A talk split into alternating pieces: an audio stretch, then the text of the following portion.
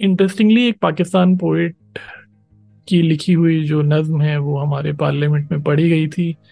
और वो क्यों पढ़ी गई थी और उसकी क्या अहमियत है, वो हम उस, कैसा वीर महान था भारत, कितना आलीशान था भारत। फिर तुम लोग पहुँच जाओगे, बस पर लोग पहुँच जाओगे। हम तो हैं पहले से वहाँ पर, तुम भी समय निकालते रहना। अब जिस नर्क में जाओ वहाँ से चिट्ठी विट्ठी डालते रहना। जाने कब एक अजीब सी हवा चली। इंसान तरक्की करते करते अचानक उल्टे पाँव चलने लगा। आगे बढ़ने के वहम में आदम जमाने में पहुँचा और फिर से वहशी हो गया। कुछ बाकी बचा तो सिर्फ़ इंसानी शक्ल और इंसान होने की गलत फहमी। क्या फिर से हवा बदलेगी और इंसान को सीधे पाँव चलना सिखाएगी।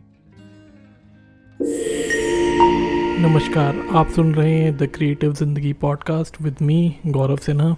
पिछले एपिसोड में हमने एक ज़बरदस्त नए ज़माने के आर्ट फॉर्म की बात की, जिसका नाम है वट अबाउट्री और जिसे वट अबाउटिज्म भी कहते हैं। और उसमें हमने बात की थी मणिपुर की और कैसे मणिपुर के जो इशू है, जो मुद्दा है, उसको कैसे और स्टेट्स के मुद्दों से मिक्स करके भटकाया जा रहा है, उसके बारे में बात नहीं की जा रही। वो बात समाज के लिए ज़्यादा थी, पर उसके बाद हमने देखा कि कैसे पार्लियामेंट में भी बस इधर उधर की बातें चल रही हैं, भटकाया जा रहा है। बट जो अभी हमारे पास इशू है, जो सबसे ज़्यादा बर्निंग इशू है, उसके बारे में बात नहीं हो रही, उसके सॉल्यूशन की तरफ़ नहीं बात की जा रही। तो उस एपिसोड के बाद जो फीडबैक मिले, प्रतिक्रियाएँ मिली और जो कमेंट्स पढ़ने को मिले, उन्हें देखकर, उन्हें पढ़कर ये लगा कि अभी उम्मीद कायम रखी जा सकती है और बहुत से ऐसे लोग हैं जो समझ रहे हैं कि क्या हो रहा है हमारे आसपास और वो चाहते हैं कि जो सिचुएशन है वो बेहतर हो और हम जिस रास्ते पर चल पड़े हैं, वहाँ से भटक कर या संभल कर फिर वापस बेहतरी की तरफ़ चल पड़े। तो इस एपिसोड में हम बात करेंगे बदलते समय के साथ साथ आर्ट और समाज में जो बदलाव आया है उसके बारे में और एक ऐसी पोएट राइटर और एक्टिविस्ट के बारे में जिनके बारे में कहा जाता है कि उन्होंने एक ज़िंदगी में दो वतन खो दिए। She lost two countries in one life time तो शुरुआत करते हैं गदर पार्ट टू से। आज से कुछ 22 साल पहले एक मूवी आई थी, बॉलीवुड मूवी, जिसका नाम था गदर एक प्रेम कथा। ज़बरदस्त पाकिस्तान बैशिंग थी उसमें, ढाई किलो के हाथ वाला जो अपना हीरो है, उसका हैंडपम्प को उखाड़ फेंकना सबको पसंद आया था। और जैसी भी मूवी थी, जैसी भी, जैसा भी उसमें जिंगोइज्म दिखाया गया था, वो अलग बात है, पर गाने बहुत अच्छे थे और आज भी सुने जाते हैं, पसंद किए जाते हैं। और मूवी भी कहीं ना कहीं ठीक ठाक थी, देखी जा सकती थी मैसेज उतना बुरा भी नहीं था उसमें। तो अब ये दो दशकों बाद एक उसका पार्ट टू आ रहा है सीक्वल आ रहा है और ट्रेलर में वही शोर शराबा और वही चीखना चिल्लाना देखने को मिला। खैर मूवी रिव्यू करने के लिए बहुत लोग हैं हमारे देश में तो आपको जल्द ही उस मूवी जब भी आएगी या उससे पहले भी लोगों के रिव्यू मिल जाएँगे पढ़ने को।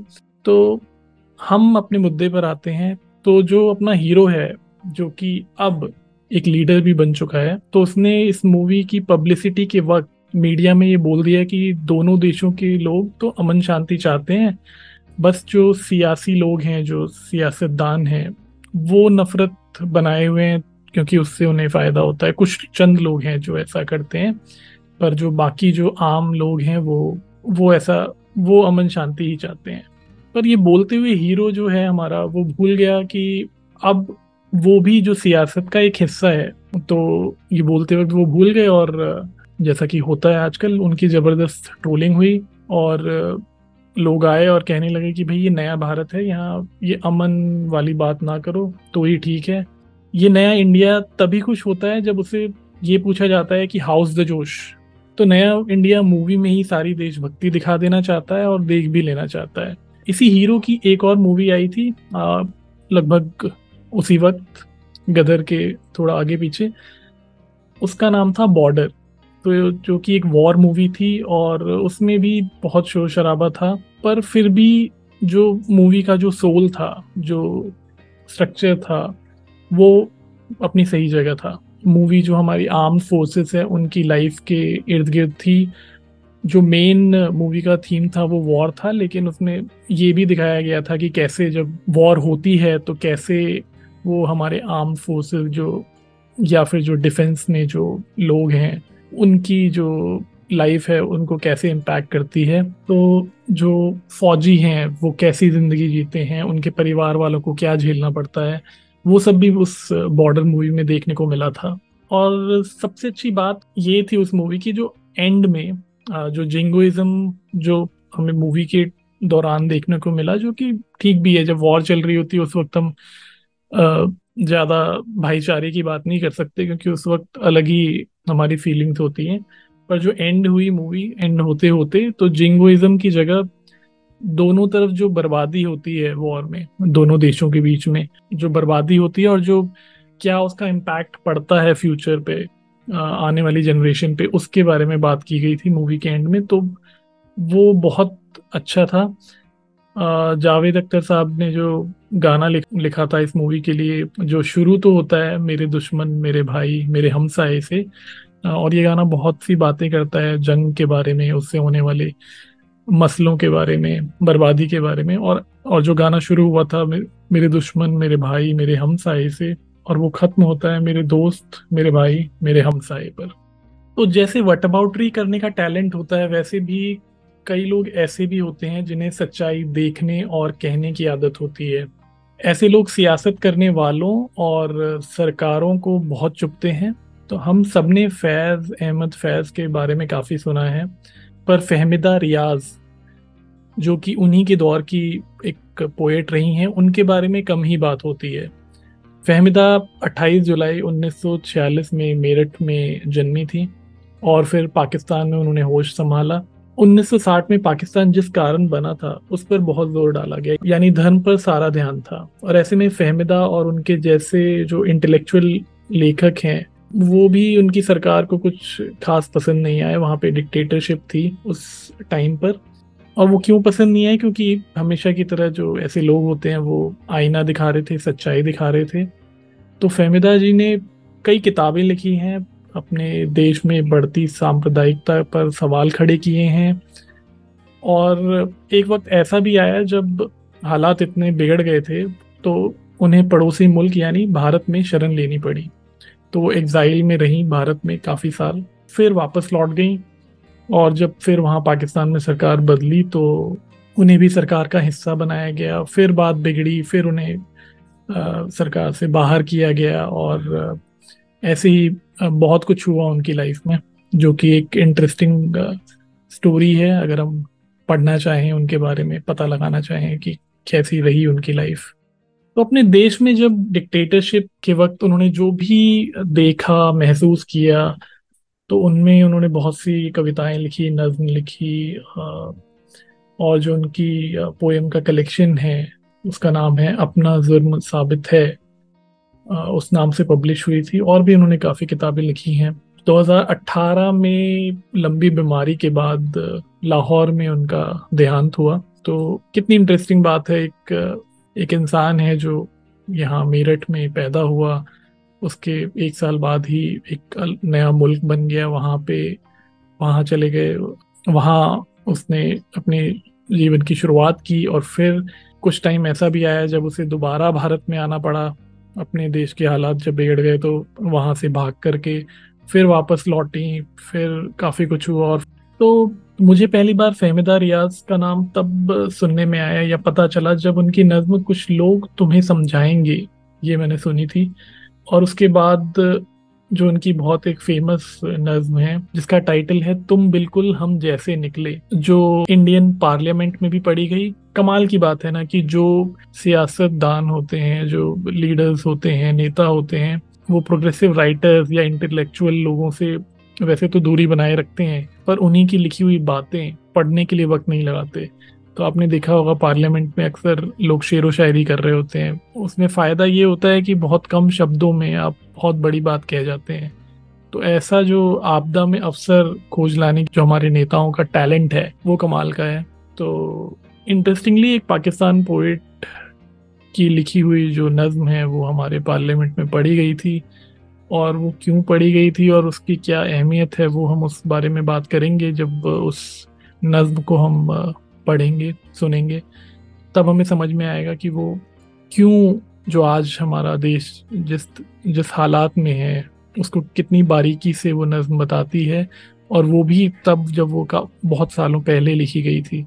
तो ऐसा नहीं है कि जो हो रहा है वो अचानक से हो गया है, ये धीरे धीरे धीरे माहौल बनता गया और आज हम इस दौर में पहुँचे हैं। अगर आप पोएट्री में इंटरेस्ट रखते हैं तो फहमिदा जी की सभी जो राइटिंग है, वो रेखता की वेबसाइट पर ऑनलाइन मिल जाएँगी आपको पढ़ने के लिए। तो जैसा कि मैं कह रहा था कि तुम बिल्कुल हम जैसे निकले, ये पढ़कर ही समझ आएगा कि कैसे जो आज हो रहा है, वो बहुत पहले लोगों को दिख रहा था कि ऐसा कुछ होने वाला है, और शायद वो होना तय भी था। फहमिदा रियाज की जो नज्म है तुम बिल्कुल हम जैसे निकले। वो इंडिया को डेडिकेटेड थी, इंडिया के हालात को देखकर उन्होंने लिखी थी। तो तुम बिल्कुल हम जैसे निकले, नज्म रिटन बाई फहमिदा रियाज, कुछ यूँ है। तुम बिल्कुल हम जैसे निकले, तुम बिल्कुल हम जैसे निकले, अब तक कहाँ छुपे थे भाई? वो मूरख था, वो घामड़पन, जिसमें हमने सदी गवाई।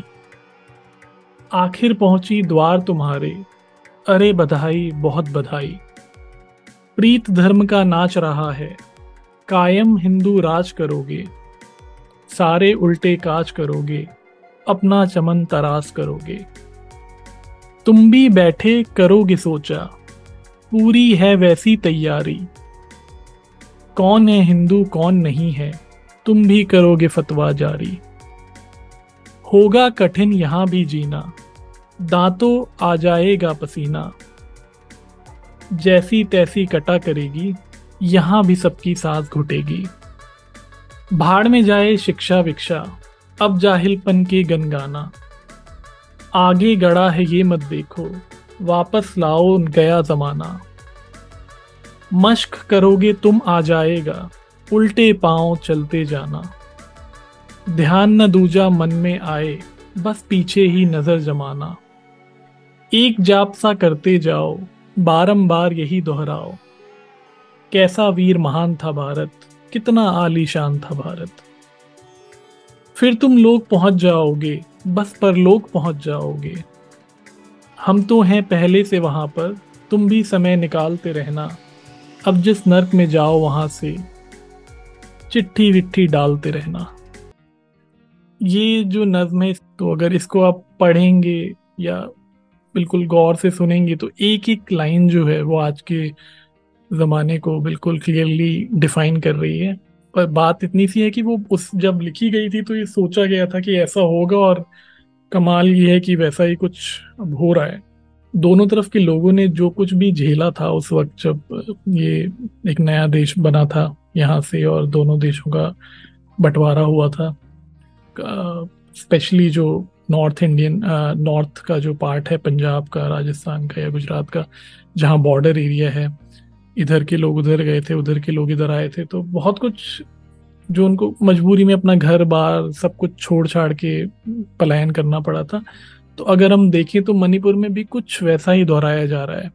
उस बड़े लेवल पे नहीं है, बट छोटे लेवल पे भी है। अगर हम फीलिंग्स की बात करें तो वो सेम ही है। अगर कोई आके मुझे ये बोले कि भाई तुम तुम वट अबाउटरी कर रहे हो? तो ऐसा नहीं है, बस मैं जो सिमिलैरिटीज हैं वो बता रहा हूँ, क्योंकि जो हो चुका है उसका हम कुछ कर नहीं सकते हैं बट जो अब हो रहा है, वहाँ कम से कम हम ये जो दर्द है लोगों का वो समझ सकते हैं और उम्मीद कर सकते हैं कि जो कुछ भी हो रहा है, ये जो सिचुएशन है, ये और ना फैले। तो कोशिश यही कीजिए कि शोर शराबे वाला जो नफरती माहौल जो आए दिन बन जाता है, बिना बात के, उससे थोड़ी सी दूरी बना कर रखें। और इसी माहौल में कुछ मैंने भी लिखा जो कि जिसका टाइटल है मौसम तो वो कुछ यूँ है, जाने कब एक अजीब सी हवा चली। इंसान तरक्की करते करते अचानक उल्टे पाँव चलने लगा। आगे बढ़ने के वहम में आदम जमाने में पहुँचा और फिर से वहशी हो गया। कुछ बाकी बचा तो सिर्फ़ इंसानी शक्ल और इंसान होने की गलत फहमी। क्या फिर से हवा बदलेगी और इंसान को सीधे पाँव चलना सिखाएगी? तो उम्मीद है हम जो उल्टे पाँव चल निकले हैं, फिर से कोई मौसम बदले, हवा बदले और हम फिर सीख जाएँ, सीधा चलना, आगे बढ़ना। ऐसा नहीं है कि पड़ोसी देश का नाम भी नहीं लिया जाता अपने देश में। क्रिकेट मैच भी होते हैं, आज भी होते हैं। लाखों करोड़ों रुपए जब दांव पर लगे हों बीसीसीआई का हमें पता है कि आ, साल का कितना रेवेन्यू है। सबसे one of the richest body है वर्ल्ड वर्ल्ड में स्पोर्ट्स बॉडी है। और आ, बहुत बहुत पैसा दांव पर लगा होता है चाहे वो आईपीएल हो या फिर बाकी के क्रिकेट मैचेस हो। तो यही एक रीज़न है कि जो क्रिकेटर्स हैं वो बहुत बड़े स्टार्स हैं माने जाते हैं हमारे देश में। तो इंडिया पाकिस्तान का जो क्रिकेट मैच है अब इस साल दो मैच होने वाले हैं। अलग अलग टूर्नामेंट्स में और उसकी जो बात है अभी से होने लगी है और कैसा उसका जो अभी से टिकटें ऑलमोस्ट बिक चुकी हैं, बहुत बहुत क्रेज है लोगों में। तो बाकी सब कुछ बेशक बंद हो, हमने फ्लाई जोन बंद कर रखे हो दूसरे देश के साथ, या फिर वहाँ पे आने जाने में लोगों को बहुत दिक्कतें होती हों वीज़ा लेने में, वो सब अपनी जगह है। लेकिन जब क्रिकेट की बात आती है तो क्रिकेट होता है। करोड़ों अरबों की कमाई होती है लोगों की। और लोग भी इंजॉय करते हैं क्रिकेट मैच दोनों देशों के बीच। वो बात अलग है कि बाकी अगर कोई आर्टिस्ट चाहे या कोई कलाकार चाहे कि यहाँ आके वो अपने शोज़ करे या यहाँ का कोई चाहे कि वहाँ जाके शोज़ करे तो वो उस, उसमें बहुत दिक्कत आएगी किसी को और शायद, और काफ़ी टाइम से आना जाना बंद भी है कलाकारों का। तो डर शायद ये हुआ कि भाई क्रिकेटर्स तो एक दिन मैच खेलेंगे और उनको कुछ कहने का तो मौका मिलेगा नहीं, वो मैच खेल के चलते बनेंगे। लेकिन जो आर्टिस्ट है, जो कलाकार हैं, वो कहीं कुछ ऐसा ना कह दें जिससे अमन की बात ना कर दें वो लोग और जो आम जनता है, उसे सच्चाई नज़र ना आने लग जाए। तो शायद यही वजह है। कमाल की बात यह कि ऐसे माहौल में जब आप सोच भी नहीं सकते कि हाँ भाई, कोई दोनों कंट्रीज़ के लोग आपस इधर उधर इजीली जा सकें वीज़ा नहीं मिलता है उन लोगों को। ऐसे माहौल में दो क्रांतिकारी औरतें भी हैं और उनका नाम है सीमा और अंजू, जो इधर से उधर और उधर से इधर अचानक से पता नहीं कैसे आ गई हैं और और अगर आप न्यूज़ देखो या न्यूज़ के हेडलाइंस देखो तो आपको बहुत टाइम से मणिपुर या कुछ और जो इंडिया की न्यूज़ है, वो कम दिखाई देती थी। सीमा सीमा सीमा दिखाई दे रहा था और उसके बाद अब एक नया एंगल आया अंजू अंजू अंजू दिखाई दे रहा है। तो मेरा अपना पर्सनल अचीवमेंट ये है कि मैंने अभी तक दोनों न्यूज़ के बारे में अपने आप को रोके रखा है, पढ़ने के बारे में या सुनने के बारे में। दोनों के बारे में मुझे कुछ नहीं पता कि क्या माजरा है, पर इतना मुझे पक्का पता है कि वही डिस्ट्रैक्शन वाली बात है और ध्यान भटकाने की कोशिश कर रहे हैं कि देखते हैं कितना ध्यान भटकता है। और ये वक्त ही बताएगा कि हमने कितना ध्यान भटकाया ऐसी न्यूज़ में इन क्रांतिकारी औरतों के बारे में सुनकर। और उस बीच क्या क्या हुआ जो हमसे छुपाया गया या हम नहीं देख पाए। ऐसा नहीं है कि सब कुछ गड़बड़ी है दोनों तरफ़ के परिवार सालों बाद मिल रहे हैं करतारपुर कॉरिडोर बनने के बाद। तो ये देखना सुखद भी है कि जब सत्तर अस्सी साल बाद कोई अपना, कोई अपनों से मिले तो कैसा लगता है? किस तरह से वो याद करते हैं पुरानी बातें और क्या क्या गुजरा उनके जीवन में? तो टीवी न्यूज़ की जगह अगर आपको इस तरह की कोई डॉक्यूमेंट्री मिले या फिर रिपोर्ट्स मिले काफ़ी रिपोर्ट्स हैं पिछले कुछ सालों में दो तीन सालों में तो वो देखें अच्छा लगेगा। बाकी अंजू और सीमा की जो न्यूज़ है, वो तो न्यूज़ में कहीं ना कहीं खाई जा रही है। तो पॉडकास्ट के एंड में फहमिदा रियाज की ये उम्मीद से भरी एक नज्म, कुछ लोग तुम्हें समझाएँगे, कुछ लोग तुम्हें समझाएँगे, वो तुमको खौफ दिलाएँगे। जो है वो भी खो सकता है, इस राह में रहजन है इतने। कुछ लोग तुम्हें समझाएँगे, वो तुमको खौफ दिलाएँगे। जो है वो भी खो सकता है, इस राह में रहजन है इतने। कुछ और यहाँ हो सकता है। कुछ और तो अक्सर होता है। पर तुम जिस लम्हे में ज़िंदा हो, ये लम्हा तुमसे ज़िंदा है। कुछ और तो अक्सर होता है, पर तुम जिस लम्हे में ज़िंदा हो, ये लम्हा तुमसे ज़िंदा है। ये वक्त नहीं फिर आएगा। तुम अपनी करनी कर गुजरो, जो होगा देखा जाएगा। तुम अपनी करनी कर गुजरो, जो होगा देखा जाएगा। और इसी उम्मीद भरी लाइंस के साथ एंड करते हैं इस एपिसोड को। तो सुनने के लिए बहुत बहुत शुक्रिया। जल्द मिलते हैं एक नए एपिसोड में। Stay healthy happy and creative आप सुन रहे थे the creative Zindagi podcast with Gaurav Sinha